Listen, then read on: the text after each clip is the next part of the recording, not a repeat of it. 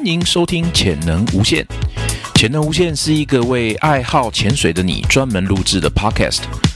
希望透过我们的节目，能让你知道更多潜水的大小事。如果你还不是潜水员，这也是一个可以让你了解潜水百态的机会。准备好了吗？节目就要开始，跟我们一起探索你的无限潜能吧！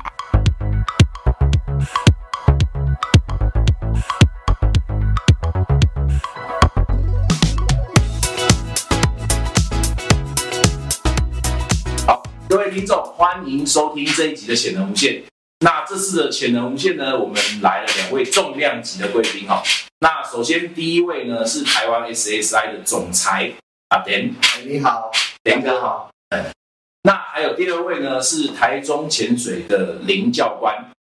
大家好。啊。那林教官呢，呃，在又又我们大部分都会叫他叫麒麟麒麟哥啦。嗯，对对对。那今天呢，就是很荣幸有两位呢能够参加我们潜能无限这样子。那呃，首先呢，第一个我们想要知道就是说，呃，关于体令教练哦，就是你是什么情况之下开始接触潜水这样子的活动？就是沉沦在潜水里面。对对对对对对对，其实啊、我也我也是从玩家开始，我跟大家想的可能不大一样，我是不是第一天就变教练？不是皮肤比较黑的，就是海军陆战队啊，我跟那个都没有什么关系啊。是然后我也是就是一个就是中小企业主，然后成为一个潜大公司老板潜水的游客啊。哦应该是这样子讲。然后因为是真的很有兴趣啊，所以就一直往往所谓的不同的阶段的课程，然后不同专业的技术去精进，然后一直到就是到后来变成呃什么各个专场的教练啊，或者是呃各个潜水模式的一个一个一个一个先驱。是。那那你还记得你第一次潜水是在哪边吗？我第一次潜水是在垦丁啊，在垦丁红柴坑啊。哦，就是在红彩对对对，哦，难怪你对红彩那么有感情。情有独钟。对对对对对对对对对。所以那个时候是体验，还是你的 O R 训练就在那边？对，就是是训练啊，啊就是就是考证的过程。嗯是然后考证的过程其实也会，应该跟大家想象的出入会差别很大哦。是以前我认识我的教练的时候啊，我们可能光聊潜水就已经聊了两年多，我都没有报名。啊然后每次遇到只是在喝酒。然后有一天他就跟我说，我到底要不要报名？我说如果他能够找到两个一百七十公分的女性的同学，一百七十公，还有指定哦。我就马上报名。啊结果下个礼拜他真的找了两个来。哇，这个教练很有心 欸心的啊。所以，所以刚开始入门是一个，也是一个很有趣的过程啊，就是真的是来玩的，是是是。对，真的是来玩。那那个那个时候的潜水跟现在的潜水方式有什么差别吗？现在的我的意思是说，大家大家玩，我像我我知道，比方说像之前我访问过这个士官长，他说他们那个年代潜水很多就是，比方说在那边两天一夜，然后晚上去打鱼，上来 barbecue 什么之类的。嗯，我们我们我们的我的我的学习过程其实还蛮蛮，就是中规中矩，啊。就是应该有几个小时的呃呃学科啊，应该有多少的时数的一个海洋实习，其实我们那时候就都有这样子。是是是，对，嗯。因为我我应该说，一开始的台中潜水原本原本呃创办台中潜水的这个教练呢、就是我的一个启蒙教练哦。所以台中潜水是你之前的启蒙，对对对对对，那他现在现在应该没有在潜了，可是应该还是就离开这个产业了。嗯对，然后应该还是很健康的生活。嗯，OK，那那所所以你是因为要接台中潜水，所以才进入这个产业吗？还是什么什这么什这个？这个也是一个很有趣的那个过程嗯啊。以前因为我本身是建筑系的，所以哦，我从事的都是设计跟营造相关的工作。然后那时候应该这样讲，那时候就是遇到那时候已经开始周休二日，是然后只要遇到星期五要下班之前，我们的柜台就会把我的装备整理好，哦，然后就说啊，明天不是要去潜水吗？呃可，是那时候应该是，呃，不是我开店，我也只是一个就一般我们所谓的 PT 或者是客座的教练。嗯可是我几乎是每个礼拜都出场的，哇，就是很很很疯狂在这个活动里面。是然后刚好遇到了我们之前的，就是我之前的教练他出了一些事情，是。然后在很冲突的情况之下，我们就说好吧，那我们就把台中潜水整个接下来做。啊然后做了才开始有后续的一一段啊对对，所以这算是一个巧合。应该也是啊，也是命中注定。那所以你把台中潜水接下来之后，你就离开营造营建业了，跟设计的原本原本还有两边都兼着，可是我觉得潜水店是一个，呃，就是责任蛮重的一个一个工作。嗯，它就如果你把这个当主业啊，你不太容易能够分心去做别的事情。对，就到后来，我的前我的呃那那时候也有建材公司，也有营造公司啊，是是。其实就会慢慢的变成他那里处理的不好，啊，因为你就没有心在那里，就没有那么多时间顾全部的事情。因为有很多人他会觉得到店里来，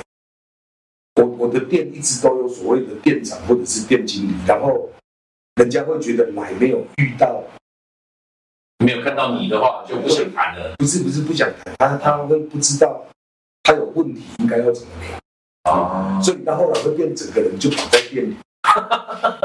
对，我相信有很多人，嗯如果他是转行进入潜水业的话，应该会遇到很多这样子的状态。嗯我都称之为这个叫做企业责任。戒指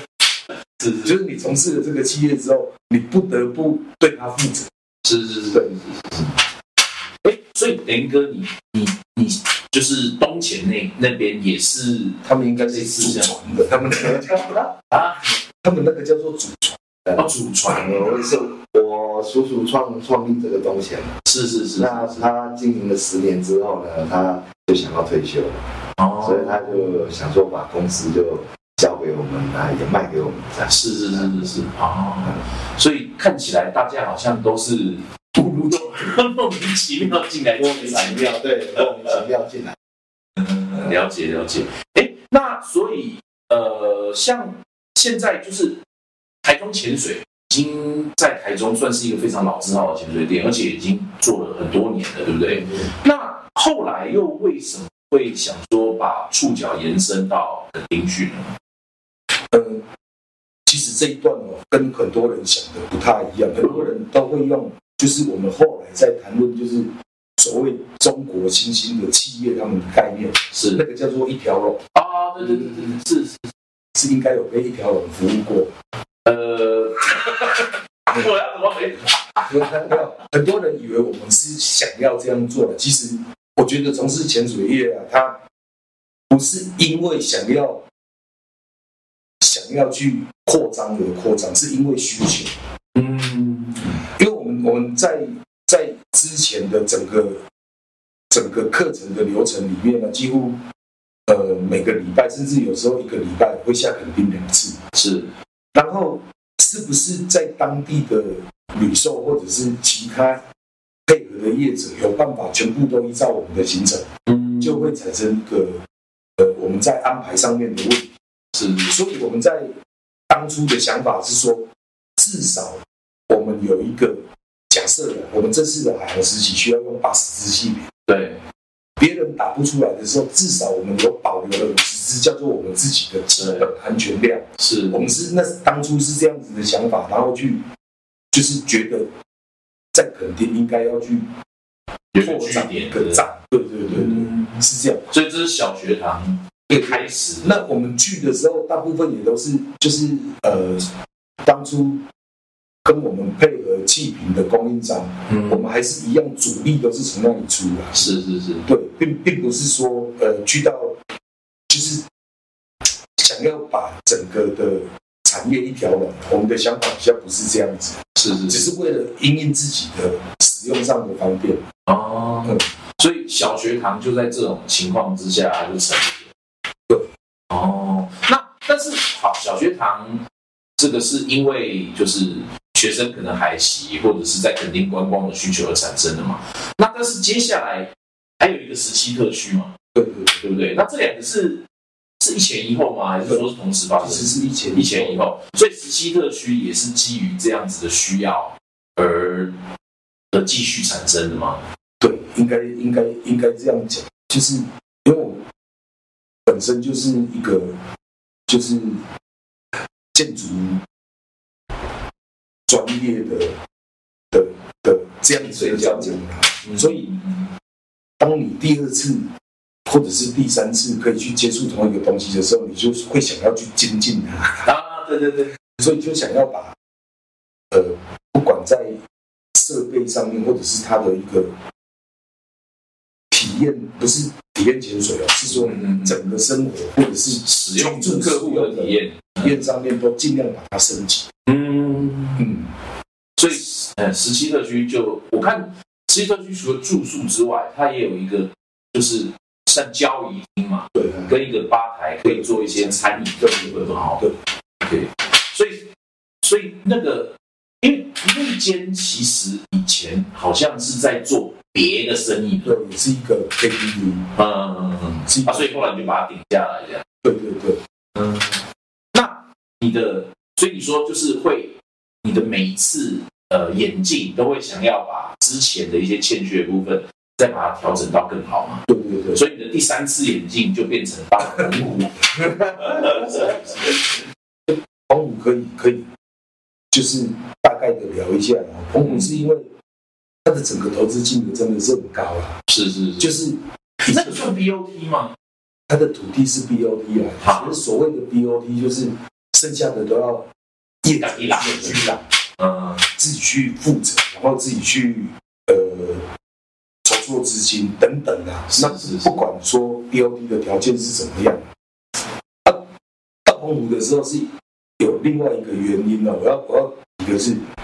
因为当初我们跟所谓的雅果游艇集团合作，哎，那你知道游艇的客人他们的会员可能嗯。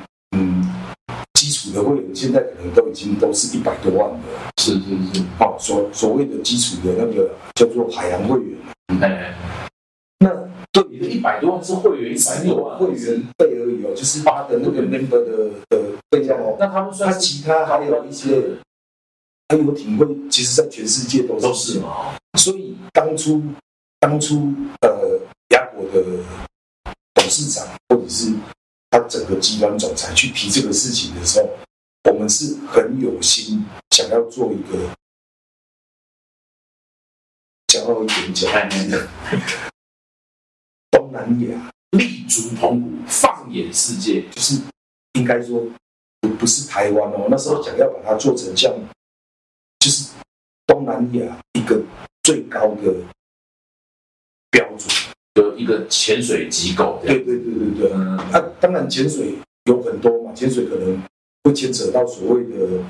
课程啊，或者是呃其他的训练。可是既然叫做游艇会，既然叫做豪华的会员，对，他们所需要的一定不是这样，那个就是所谓的我们在我们常常在讲的那种叫做 V V I P 啊，对对对，你的你可能在基本设施上面，你就要达到了一个程度，那个不是只有靠呃，只有靠你的装潢去堆砌，嗯，你可能你的软硬体软体都要到位同步到达这样子。是是。是，啊，因为我们当初在聊的时候啊，我有很多，我也有一个朋友在印尼，啊就是做了一艘船，是。当初做的时候应该做了几百万美金呢。可是那艘船真的是很豪华，我们去的时候大概整个船上连船长有二十三个人，哇，这么多人哦，而且它是一艘船速的船吗？对，那时候只有服务我们八个客人。哇，二十几个人服务八个，对对对，还、还有另外还有很多地方的，像北极也有一些，呃，每次你去沙滩回来，对，他就会拿水来让你冲脚，他不是旁边装一个水龙头，它不是，他拿水来给你冲脚的时候，那个水上面还要摆花。嗯，等到你看到的很高端的服务看完之后，你就会觉得我们这样是不行的，你是你你没办法去承接那样子一个等级的客户。对对对，所以当初因为有聊到这种种的，所以当初的想法，嗯我们也是想要。当然了，就是台湾的客人当然也是很重要，可是他们来的时候可能只是叫做，对于我们的整个团体来讲，叫做叫潜水团先来做测试，因为到后来你要服务的是国外的，哦，所以它的我们的整个出发点，当初的设计是不同。可是因为你大家应该都知道啊，就是哎我们就是开幕了半年之后，我们所谓的新冠肺炎就开始，啊，对对对对所以就这样子，到底是要不要走那么快？哎。跟因为因为是一个一个很大的投资跟很多的股东，是所以当然就会有很多不同的意见，对不同的意见，所以在整个的行进的过程里面呢，就好像也没有走到那么顺。是。啊，因为其实我们本的计划跟原本的设定里面呢，整个事情应该不是像这样的走向。我们也不是要做一个假假设，呃，一直做国内团体的一个叫做所谓的潜水套装。啊，啊，因因为因为这样子生意是一定做不大的。就是一个就是红海了，对对对，所以我们原本也不是设定这样子。嗯，对，所以跟其实疫情真的也是影响蛮大，就是因为这样子的整个流程，让我们的走法到后来其实就产生了蛮大点的偏差了。对对对对，但之前我有去过那个 PIDC，但我觉得真的就已经超超过我对一般潜水店的期待了，知道吗？所以我觉得真的是蛮蛮厉害的一个地方。那所以铁定教练你也一定花了很多精神在那上面哦。当然当然，嗯，因为就是变成澎湖人了，怎么会？哎，所以田哥你在北部也有一艘潜水船，对，然后也有的潜水的训练中心在在东北角，在在塔悠路那边嘛。那所以你们在经营上好像也都会遇到像前几年那个新冠肺炎，嗯应该大家都遇到差不多的状况，就是比方说客户的问题啊，政府的一些管制啊那些的。所以这几年真的是大家都挺不容易的，嗯一直到去年下半年吧，好像才稍微好一点。然后今年嗯比较看到一些曙光这样子。对对对对。那呃，我回过头来再问，再再想请教一下田英教练，就是在澎湖的潜水，它的这个生态上，跟在本岛的生态会有什么地方不一样吗？呃，应该应该讲说，我们差异最多的哦，是我们除了所谓的呃马祖、金门之外，啊，在合适的，而，也不是说合适的，就是在台湾应该只有澎湖叫做所谓的群岛型。啊那我们可以想象，所谓的潜水圣地啊，对就包括呃赤道线的、啊楚客的、帛琉的，对剩下的大概都是所谓的千岛国，什么菲律宾啊、马来西亚、啊印尼，对为什么都是这样子的地形？是可以去发扬，呃，不不是发扬，就是把潜水活动带到一个所谓的高峰。嗯嗯嗯澎湖最大的优势哦，其实就是它有不同不同层面的一个，就是所谓的地貌。对那你说它的生态就一定很适合这样子来发展潜水吗？其实我觉得也不一定。啊啊那它的优势是，像我们在垦丁，垦丁就是一个半岛型，东东北角也其实也是一个半岛型，对，所以我们只能够啊绿岛他们就是一个独立型的，就是所以你潜起来大概都是在周边的。对对对那澎湖它的跑法不一样，是因为它是群岛，对所以你可能从 A 点到 B 点到 C 点，然后甚至它还分南海的、对东海的，还有北海的。那甚至你们嗯没有想象过，就是有一些比较资深的，可能才会去到，就是所谓的海峡中线的那一海峡，中线能去吗？可以啊。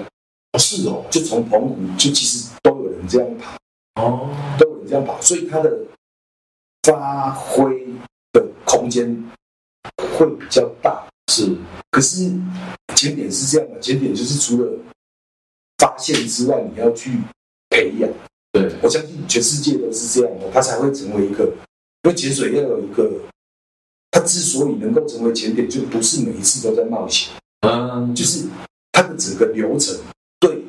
整个的业者来讲，它都已经变成是一个习惯。对，像，嗯、我们举一个例子好了啦，柏油的乌龙水道对，没有流的时候，捡起来一点都不好啊。啊，所以他们本来就算好什么时候起流，那个时候才去，对，然后反正我啊，然后斯米兰也是啊，嗯，我一定去到的固定点，我船全部都集合在那里，人到后来都会从那里。那因为整个前场对他们来讲，就是了如指掌，甚至你的水下的整个流程，你大概呃在哪里会拍照耽搁久一点，或者是在哪里会遇到扭需要点一点，其实那个都应该要经过。操作已经很熟悉了。对。那红谷最最最最最最最就是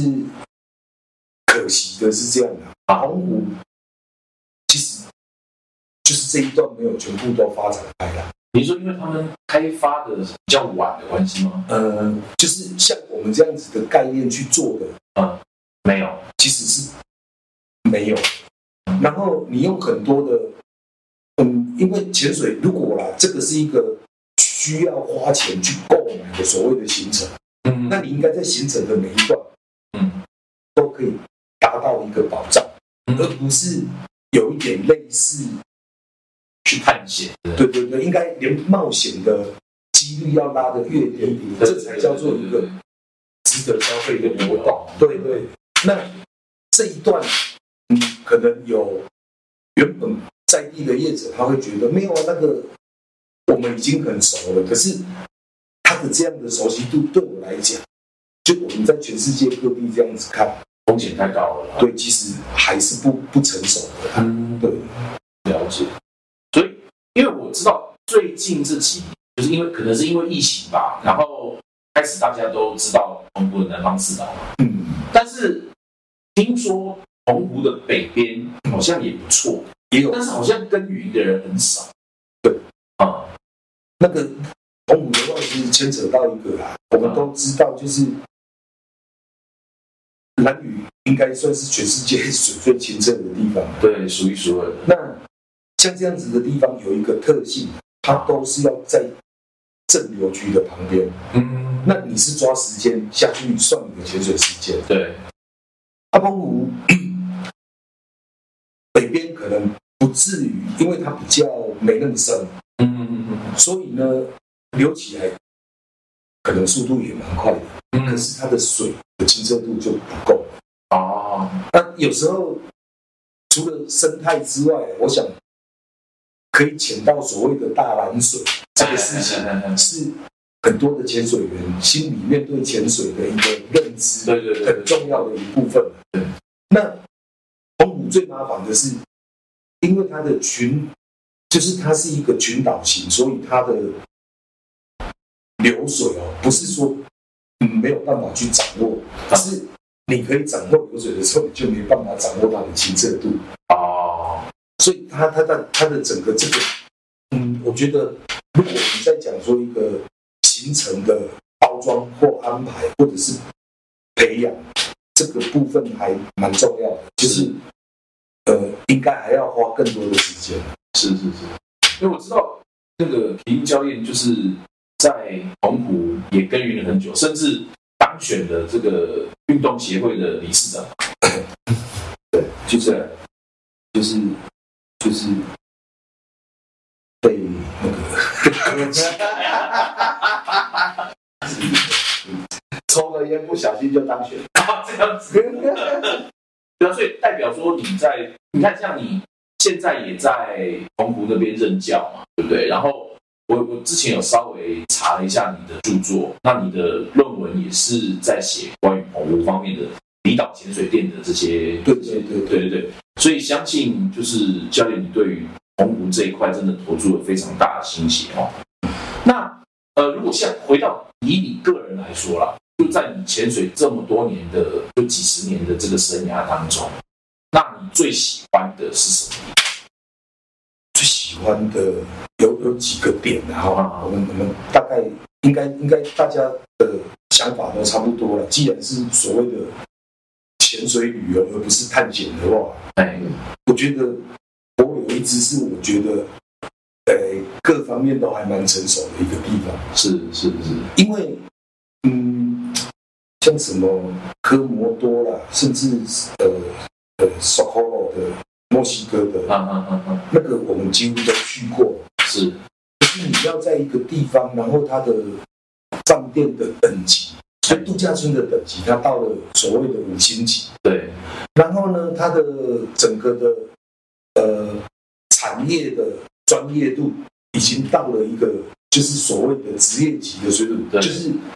嗯、呃什么时候，因为它它也是群岛，它的点也多，对。所以应该什么时候下哪里，什么时候呃可能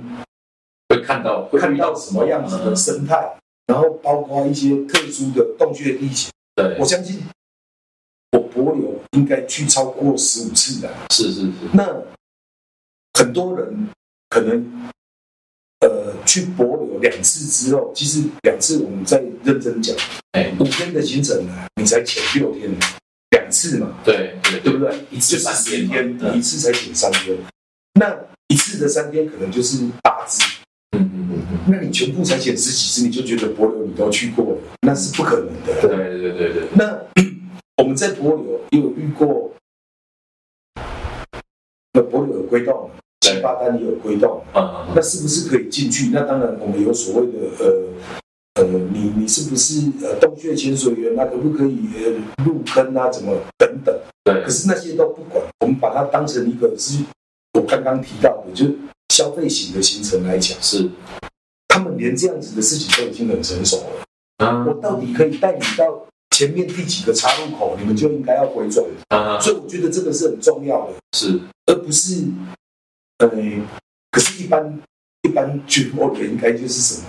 大断层啊、鲨鱼层啊，大部分都是这样的。对对对，所以你讲了两次之后，你觉得哎，都博流一样，好像这样，其实博流不止这样。嗯嗯嗯。嘿，哦，所以所以对你来说，博流是一个高度成熟，然后又很专业化，对，然后它其他的服务也都到位。嗯对，尤其是对我们的台湾的旅客或旅行团来讲啊，嗯，最方便的是因为博流南行直直航。对对对对对对对，所以很方便哈、对嗯。，诶，教练，你真的看这个潜水的角度，跟一般的就是潜水员看的角度是不一样的。我们大部分只是看这边好不好玩，但是你还看到更深层，它背后整个产业跟聚落。当然了，如果你把这个当成是一个生意来看的时候，你就必须要这样子去关注这个点嘛。像我昨天跟就是我们的王总裁在聊保险的时候，我也会讲到很认真，因为嗯我觉得，呃，目前我们的整个整个应该说我们的产业建构起来的呃这个模式哦，其实是不太不太成熟的。你是说虽然我们已经就是这个产业，嗯，好像已经很久了，啊啊啊，那其实它还是有很多的部分其实是整个都不在线上，不然就是用我们呃很像台湾人以前有一个说法叫做家庭级工厂，好像还是保留在那个年代啊，就是我们还在那里做家庭代工，你还没有办法进去呃像红海台积电做的一样的专业代工。嗯嗯，那个这个，我觉得这个是，我觉得最最最最嗯最可惜的。对，最可惜，然后就是让这个产业之就是会不足的地方就。没办法再再一次的提升级。对，嗯嗯，对，刚才你提到就是应该是那个责任保险的那一块嘛，对不对？对。那但是诶，像像点哥这边，好像 SSI 是目前我知道在台湾市场上能够提供这个，就里面有有他们在提供这样子的责任保险。对，就是 SSI 它总部总部跟那个 AIG 签约的，但是它那个是属于属于那个欧洲那边，啊啊啊啊！欧洲和美国都可以，但是我们问题，我们台湾这边 AIG 只有没有做所谓的代理人的，AIG 没有吗？AIG 你有它是全球都做有没有，台湾这边没有，哦，台湾这边没办法，就台湾的这边的 AIG 它是没有承保这所谓的潜水。诶，那但是那个 diver 不是就 diver 秀那个那个东西吗？代维秀你们对啊，SSI 不是每年在 renew 的时候都有一个打勾？啊是，但是那个我都跟所有的那些潜水员讲或者教练讲，你不要去打勾啊，尤其讲那个费用很没用，因为我们台湾有台湾有台湾的法规。哦，没办法说你欧洲的那一套拿来台湾这边用，啊，了解了解。所以我们我们大部分都是请这些国内的这些呃教练啊不要去打勾那个哦，啊，因为缴了费用你也没用，真的有出事的你也没有。他好像是没办法保国内，对不对？他不是只有出去，诶，它好像还是它分两块。不是没办法保国内，因为那个是、那个是属于属于一个是教练的保险，对对对，哦，一个是潜水员的保险。对对对，对啊，我们大部分教练的保险就是保我们所有我们在教学的时候，对吧？嗯嗯，对啊，潜水员的话是保那个一般的潜水自己的。对。一般哦，的潜水险，但是我们台湾却没有那个没有这个方面的代理人。是是是，哦，那就算是有事情的出事的，哎，那欧洲那边的 AIG 总部派人来，就说派人来来处理这种事情，也跟也不了解自己本身的对保险法令，也不了解台湾的法令，对，所以你没有，所以你就是钱缴的，结果白没有保到，对不，对，嗯，嗯，那那对啊，但是台湾就定定了一个这样子的法规，就只要业者不是就一定要有强制性的责任险。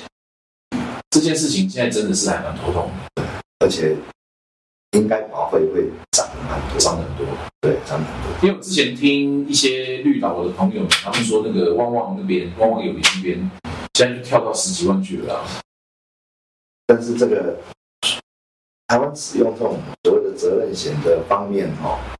他却把它跟我们一般的交通事故那种责任险还要为一谈，对，而且还要限定区域。是还要限定区域，对对啊，所以如果我今天带个团，比方说到垦丁去，但是我注册的时候是北部，对。哇，没有。没有，对，要重新重新再保一张。对啊，那这个我觉得有一点有一点就是夸张，就是你的整个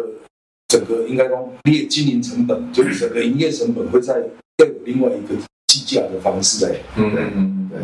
他们为了保险的事情，可能你的你的那个学费可能要收的更高。嗯，对，可是如果保险期有效，我觉得学费收的更高也无可厚非啊。嗯，我们怕的是那个全部就是你一样执行的这样子的一个动作之后，这个无效无效。对 对。对的，对对对，这样子的话就真的很麻烦。但是每次啊、只要有这种潜水事故的话，开了庭之后，法官第一句话一问有没有参加保险。对对，对嘛？但就是但其实其实他只是在问你说，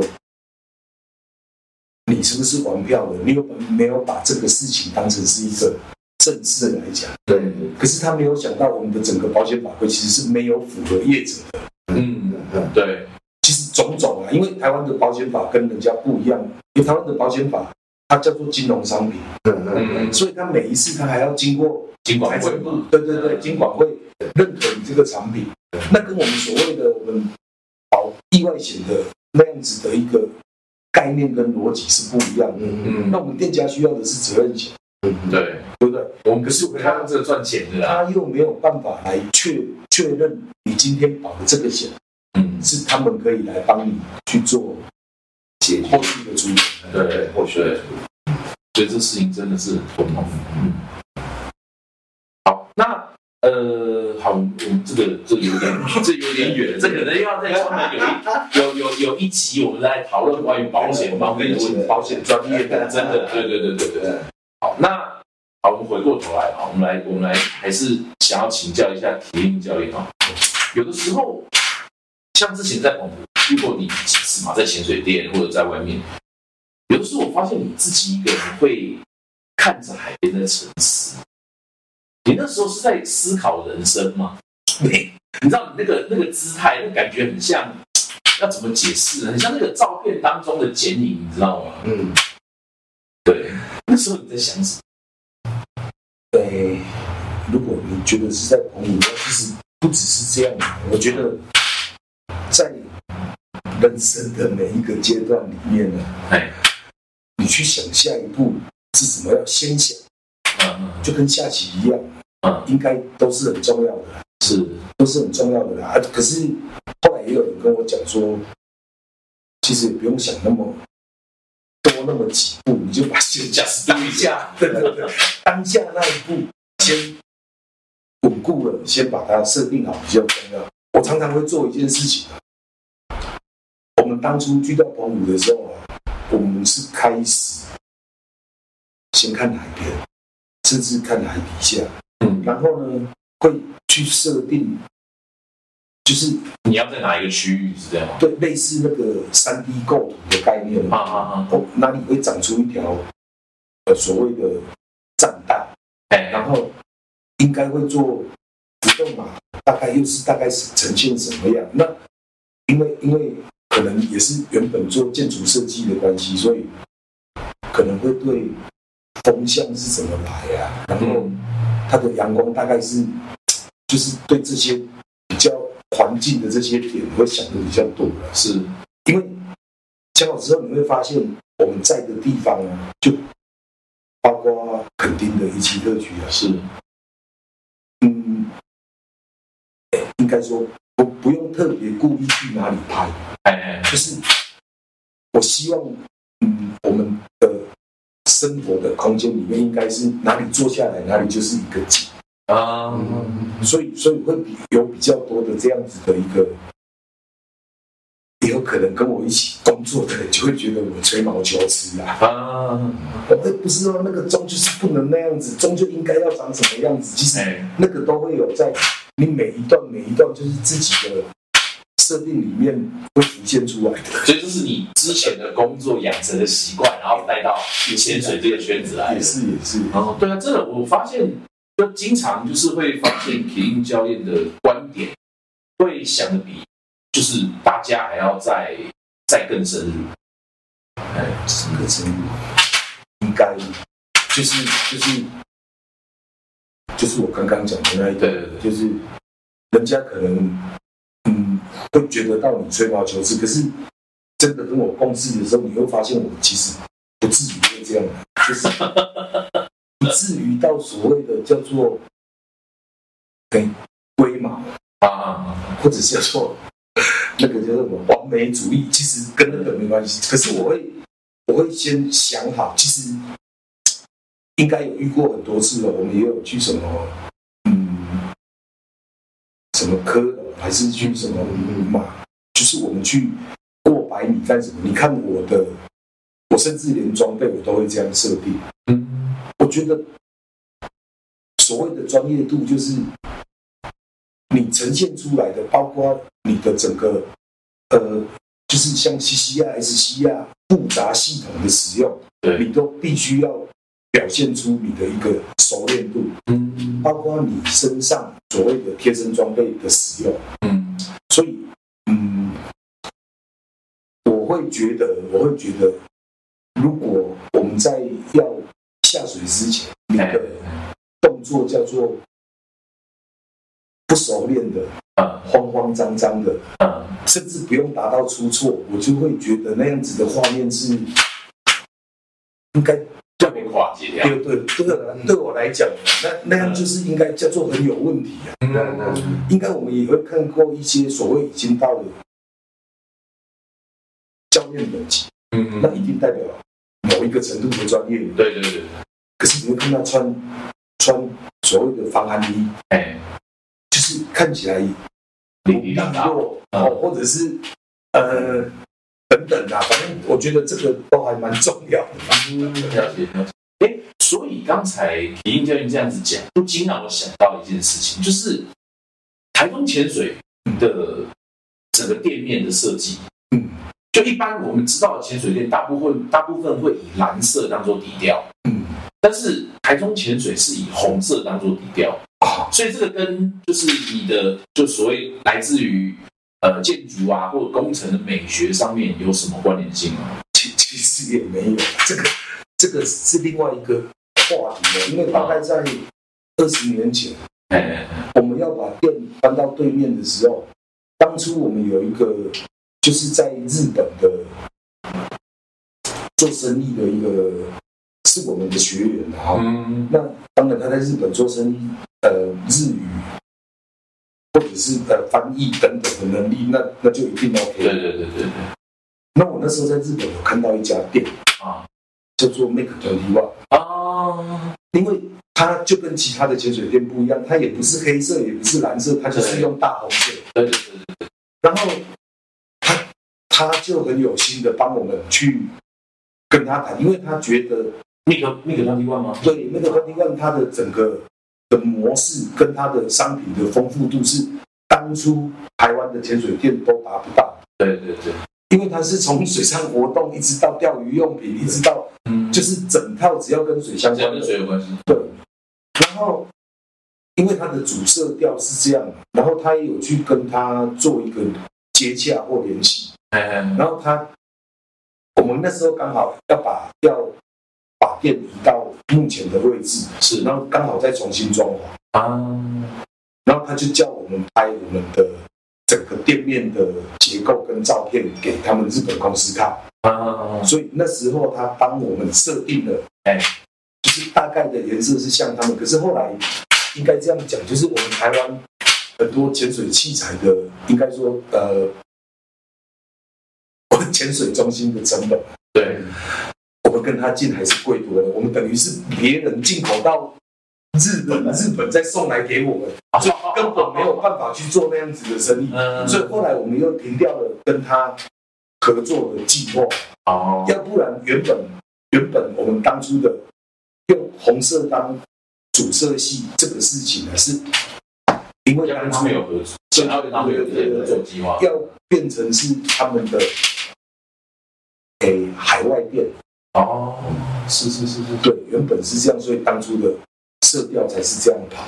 哦，原来后面还有这样子的故事。就是以前比较会东想西想，想的比较多。那呃，所以在二零二三年，现在已经三月了。那不晓得李定教练，你就是对于今年下半年有什么样子的规划吗？我们现在呃，目前就是除了因为现在开放了国境开放大部分，对对对，所以我们的旅游行程应该就会多一点了，这是第一个。是是是，那为什么会这样子的一个设定呢？其实主要也是我刚刚讲的社会责任，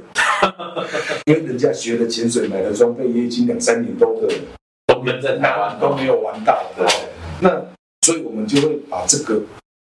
当成是呃一个重点。是。然后另外就是有一个呃，我有跟那个王总裁去提过的一个我的想法啊，我觉得我们已经做所谓的密集班的教学，就是嗯。所谓的呃三天两夜也好啊，两天两夜啊，这样子去密集完成的一个整个课程的部分呢，其实我的回想，我觉得这是有需要去再做一些调整，变动跟检讨。是是，当然，这样子对大家来讲是比较方便的，对可是相对的，对整个学习的过程跟他的呃嗯无所谓吸收能力啊，但吸收能力很好，可能一天你就把所有潜水的动作啊、几个技巧全部都搞得滚瓜烂熟。可是我觉得，对潜水的风险来讲，那样应该是不够的。是那因为这个部分的不够，所以会导致，当然以前我们都会很骄傲说我们叫做呃二十几年或三十年的叫做训练零事故，是是是，嗯哼，可是因为训练零事故这个事情太保守，它的其他方面，例如 open water 的最深水域啊，这些等等，原本就被规范好，所以原本你要呃有风险，嗯你就已经把它降到最低了。可是我觉得这样其实是不够的，所以才会让目前的呃潜水活动啊，好像是还还介于一种半冒险形态。嗯，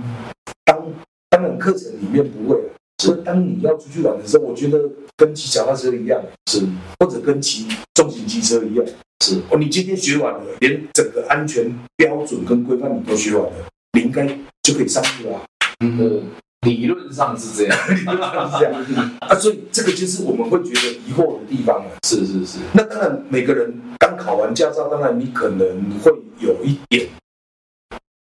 呃，担心也好，紧张也好，那个都无可厚非。是可是不至于，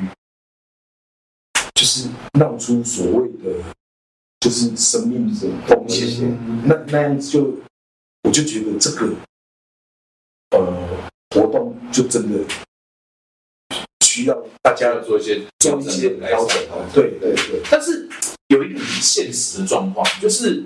我们我们以海边店来说好了啦，嗯，海边店它能够收的客人，通常可能就是一个短期的旅游，对对对，所以它的时间其实很早就被确定了。嗯。所以他如果说你你如果要，比方说绿岛或蓝屿的店家，嗯。他原本两天或三天的 open water 课程，他要把它改成五天，嗯。那可能很多客人他就会觉得说，哇，这个我没办法，所以他就打退堂鼓了。可能能够这样调整的，会比较偏向于城市店家吧。呃，我我觉得哦，这这个东西就是你呃，应该说这个东西的价值啊，它它不是因为你所在的地点。啊，我我我解释一个一个状态啊，你有没有想过，我们有二十几万的传输行程，嗯嗯嗯，我的朋友啦，是他们可能是这样操作，啊，他们的欧洲客人是没有潜过水的，嗯哎嗯。他上船的七天里面有前三天是在学潜水，嗯可是他就上了船速的船，可他花的那个二十几万单纯船速的钱，哎。学潜水要另外收费，啊啊啊，他还是在收。哎。那原本就是呃，就就就叫什么？这个不是使用付费啊，这个就是呃投资报酬的概念嘛。嗯。我另外船上又另外请了教练来专门在可以的状态下教你所谓的 open water 课程。嗯嗯嗯那可以接受跟不可以接受，其实有很大的部分是取决于我们现在业者的心态。嗯每个业者都觉得，嗯，我也可以打代跑，反正你呃来我们店里可能就是嗯，讲难听一点，对对对，我这辈子可能就见你这一次，因为你住在你住在不要讲什么高雄台北，你住在北京，今天跑到小琉球来学潜水，哎，我怎么知道你下次什么时候才会来？是这样说没所错啊，以你会很单纯的用一个价格跟你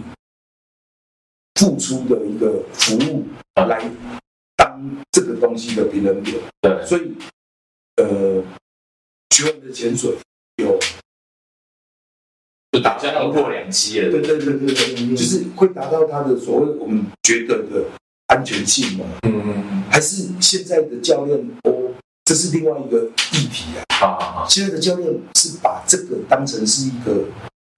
嗯，也是谋生的技能啊。哈，可是是单纯为了来来来换便当谋生，谋生，嗯就是为了一口饭吃，还是还是真的有像以前的我们我们会觉得，呃，很多比较资深的教练或老的教练到。我我我是不是很认同那种师徒制的人啊？可是你会发现那时候的人，大部分把教练当成了师傅。对，那相同的嘛，他对你的付出态度是这样，你就要用师傅的态度去回馈。对对对，那那就是又讲回来，就是我又讲到了另外的那个叫做社会责任，所以我们只好一直在从事这个行业。那我现在越来越理解为什么皮定教练经常会望着海在思考人生，因为没有你的社会责没任好大。大钱，还要负社会责任。就觉得这是个事吗？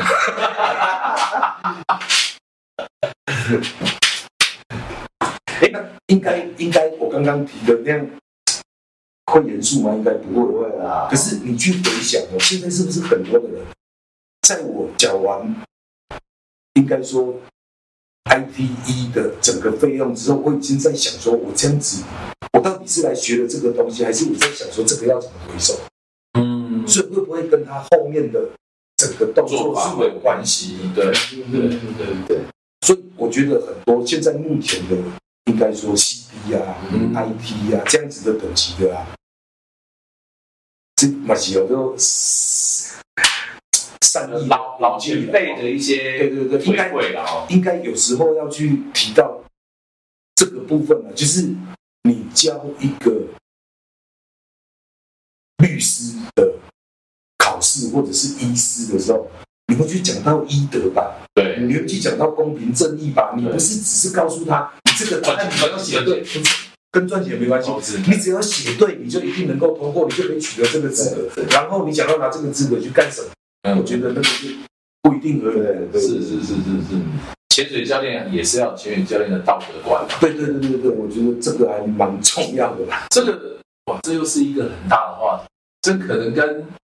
现某些系统现在教练速成班的状况也有影响。嗯嗯，对，所以他们太容易，你知道满足 A B C D，然后考试通过，翻译帮你翻的好一点，你就变教练，三个月或什么什么之类的。而且我我觉得我们应该不要去谈论这个，这个部分就大家可以随便去联想。虽然我们没有那个特别想要讲什么，可是我还是会觉得，嗯，应该有一个有一个东西哦，叫做所谓的。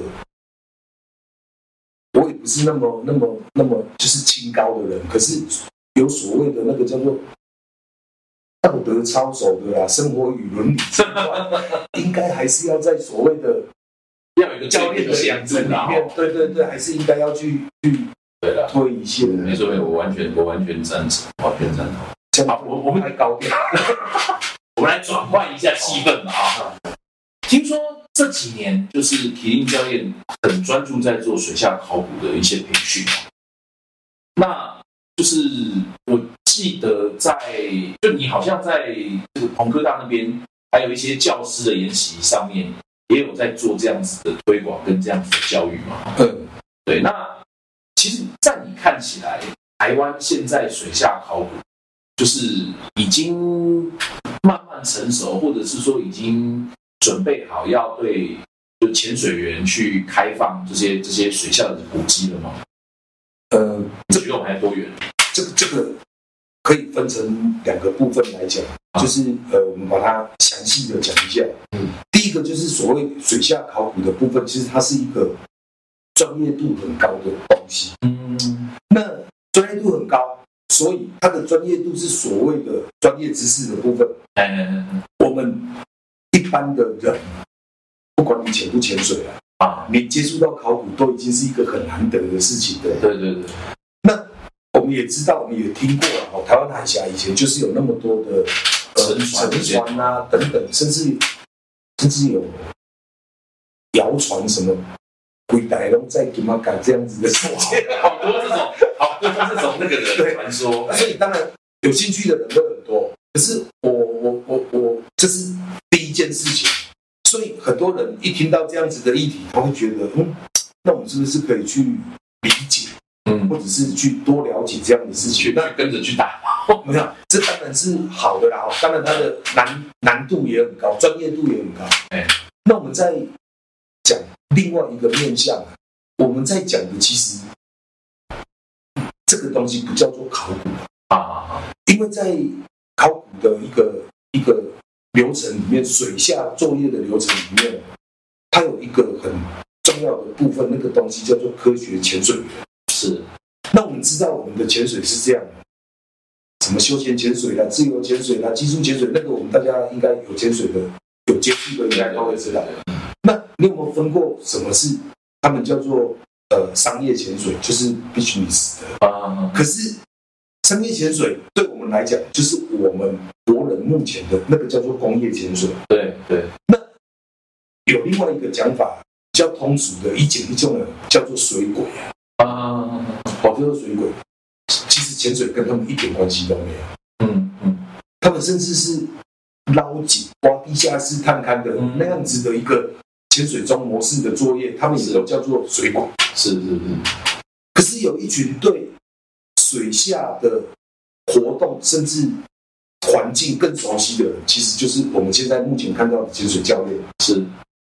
可这些教练完全没有相关的常识，嗯，所以我们在整个流程里面呢、在当初在整个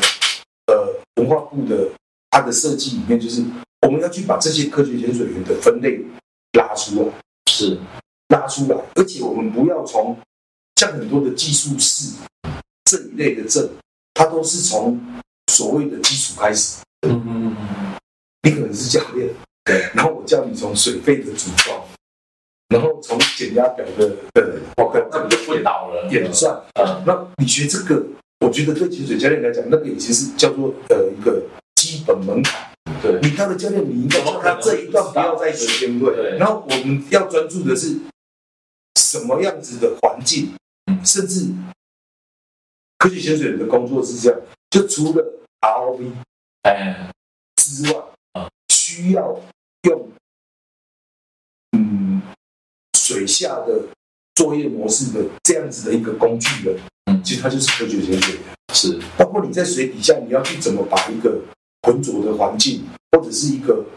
浑浊混浊的一个整个机构，可以把它摄影的清楚。我相信也不是所谓的工业潜水，它就可以做得出来。是是，那因为这样子，所以当初在整个嗯那样子的一个计划里面，其实有没有开放叫做水下的一个呃一个一个一个考古遗址的一个探勘啊，啊反而是这个议题的最后一段。啊，嗯嗯嗯，他他他其实要的是，我我我我当初我记得我们在很多次的那个听证会啊，那公听会，呃，因为有很多的业业者嘛，哈对，然后甚至学者产，经学者，然后在讲的时候，我们都会提到一个事情，他说，因为我们目前可以认证的叫做所谓的职业的潜水人员，就是所谓的潜水技术师，是。可是我相信，真的在探勘的环境里面，应该有许多的教练都比这样子的一个潜水技术师还要强很多，是是是，甚至连你的采证的，呃，或者是拍照啊，或者是就是种种流程啊，应该都是要，呃，起码达到了，就是水费它会变成，不管是不是水费啦、就是这个部分呢、它只是叫做基本门槛。嗯，代表你可以在水底下活动作业，对对那我才开始教你其他的，对，而不是我找个人来之后，结果我再教你怎么操作水费。嗯，是所以当初的科学潜水员的整个概念，跟呃我们的就是呃文资局的一个水下科的设定其实是这样，所以才有所谓的后来又因为某些元素，因为有很多的教练他就现场提议。那那我今天来上了这个讲习，我来上了这个课，还受了你们的测验，哎，那我能够干什么？是所以才又讲到变成好，那我们开放某些啊，所谓设定的遗址，让你们可以做导览。其实这这只是附加的，哦，嗯所以真正主要是要培养一群科学潜水员。对。哦，而且这些科学潜水员，他到一个可以呃受到国资局的认证的时候啊，因为我们的水下文化资产的一个整个开发的方式有水下呃文物保存的啦，对，然后呃地球科学的啦。是那当然跟我们比较相关，就是这个所谓的科学潜水人员。是是是为什么它叫科学潜水人员，而不叫做水鬼？啊啊啊啊啊！因为一般你能够在水底下，应该说，诶，焊接或做从事一些所谓工业技巧的人，你不一定会听得懂。嗯，不要说听不懂，就是你不一定有有接受过这样子的一个知识的是养成啊。所以甚至有很多人他会觉得，那个有那么难吗？那个有需要听吗？其实很多的地方啊的所谓的金币，那金币当然比较没那么快而已啦。啊，甚至什么铜币啊，甚至一些铁铸件啊，是拿上来之后没有保存好，两三天就崩裂了。嗯，是所以有没有这样子的概念的人是很重要的，而不是不是好像，呃嗯啊，我有潜过几十米啊，我有潜过几百米啊，这个我也可以，见得可以，就是还要背后还有很多知识。对对对对对，这个点应该是到那里啊，是因为这样，所以我们在做了应该有呃三四年的这样的级数的一个科学潜水员的养成里面呢、说真的，目前我们跟呃就是局里面聊过的，这样都还是在出街的，哦，嗯就真的呃还在跟你们讲呃。呃，怎么去定位啊？怎么就是发现的时候，你应该去注意的事情啊。怎么通报啊？还这个东西是不是呃可以拿起来再做检验？因为我们现在大部分都在做原地保存，嗯希望的方式是原地保存。那我相信，如果有参与过这样的讲习的你，应该也有看过很多的图片。对，在国外甚至有用整个铁网保存的，也有像比如说像南海一号那样子，南海一号不是南海一号是连海水全部对啊包着，对啊对对对如果他单纯把船拉起来，早就散架了。对对对对对，好啊，所以这个都是一些大工程。可是当初会觉得这个很重要的是，就是有一点点的私心，觉得这样的事情如果潜水教练不能做，那你要叫谁来做？对啊，而且我们目前就是水下作业人员啊，以丙级目前台湾来讲，呃，应该都算是人力都是很大的缺口啊。嗯，甚至很多是嗯没有取得资格，也在从事这样的工作，哦，对啊，对啊，对啊对啊，对不对？啊，那有很多有这样子的专业，然后甚至呃，我们再稍微经过一些培训，就可以把观念弄得更好。你为什么不去积极这个事情？是是是，对，那这样听起来好像还有蛮长一段路要走的。这个这些简单来讲，就是说当初我们文化部，我觉得文化部成立的太慢了，文化部能够提早一点成立，对，然后提早就能够向下扎根，然后让这些潜水员知道说，哦，要怎么去做这个海底的遗址的保存，或或是那个什么那个水水底的水底的那些文化遗产，看怎么保存的话，应该应该是在于这些潜水员来里面哦，应该是大家都很很希望，就是说能够好好的保存自己哦祖先留下来的东西。对啊，那毕竟是你你们我们的一个历史，对，没错没错。呃，而且又话说回来，澎湖那边，对，之前有那么多的沉船，有那么多的历史轨迹在那边，对，尤尤其是澎湖港在扩港的时候，不知啊，道挖挖死挖挖挖了多少的那个有文物出来哦，文物出来，嗯，而且都是已经挖碎了啊，已经破坏掉了啊啊，好可惜才，发现的。是是是是是，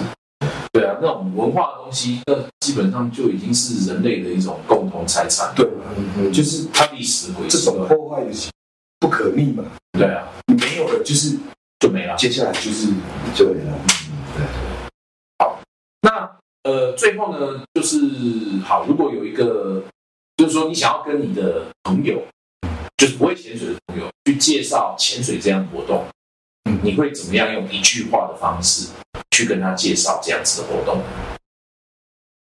我觉得，如果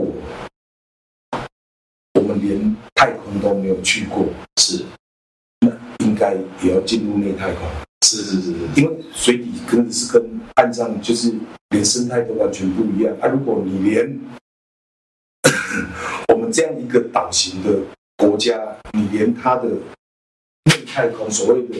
这个部分你都没有办法去接触到的话，嗯，就人生是蛮可惜的。是是是，嗯嗯，了解了解。那那点哥呢？你觉得？呃，简单的用一句话来形容，就是说，你如果没有学到潜水的话，是你一生的懊，啊，一生的遗憾，一生的遗憾。是是是是是，因为毕竟我们我们是陆陆陆地的动物，对。啊好，我们，对，我们是水底，我们现在是陆生的动物，对。那好不容易借助了这些器材，能够让我们再重回那种海里面那种感觉的话，另外一个世界，对，是，对，就变成另外一个世界，那另外一种冒险，另外一种探险，所以就是要来学潜水。对，对。好的，那今天非常谢谢体力教练还有林哥哦来潜的无限。那下一集的潜能无限要为您介绍什么呢？请各位听众呃期待。好，那今天非常谢谢两位来到潜能无限的现场。那呃在这边就跟各位呃说拜拜喽。好，拜拜，拜拜。